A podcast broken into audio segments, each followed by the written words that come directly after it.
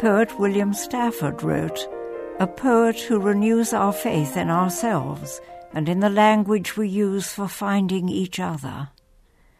Stafford was speaking of Grace Schulman, who, retired now, was Distinguished Professor of English at Baruch College, City University of New York.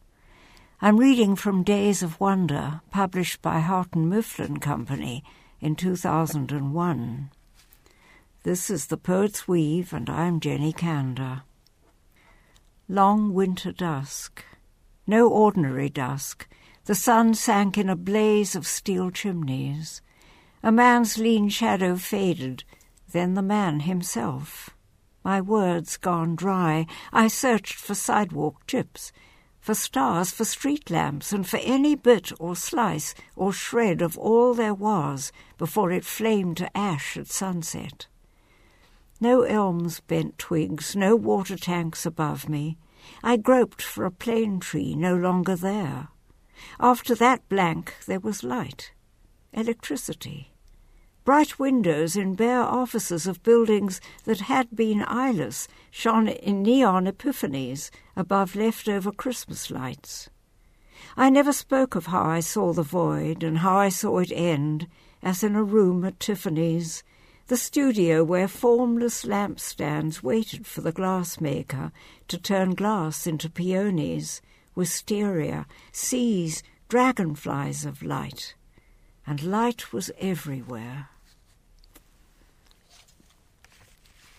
Balm in Gilead. Is there no balm in Gilead? So cries Dar Jeremiah in granite tones. There is a balm in Gilead, replies a Negro spiritual. The baritone who chants it, leaning forward on the platform, looks up, not knowing his voice is a rainstorm that rinses air to reveal earth's surprises.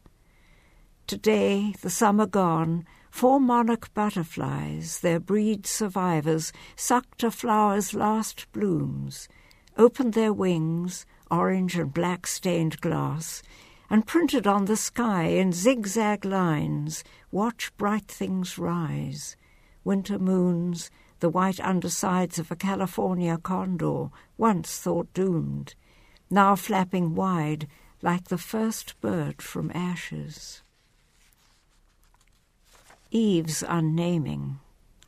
Not horses, but roan against the blue-green bay. Not crocuses, but wings folded over suns not rhododendrons, but fire that wilts to straw in the rain. How to tag stone, shell, gull, hands enfolding lamb's ear, a bee sucking the delphinium, when the sea writes and revises, breaks, pours out, recoils, when the elm's leaves turn silver at dawn. To see in the dark the south windows strew flowers on the chapel floor, or wind peel a sand rose, is unnameable, like joy, like my love's grin between a cap and a jacket. Names are for things we cannot own. Names. This is ozone, you said, staring at absolute air, startled by all things palpable, familiar. The less we know about a thing, the more names we give it nominal friend, I find you in rain, see you in waves that radiate rainbows, your voice inventing hemlocks, rose-breasted grosbeaks. Even now this weedy grove spins starflowers, arbor vitae, aspens and foam flowers, one word. From the bottom of your word hoard, names order the world.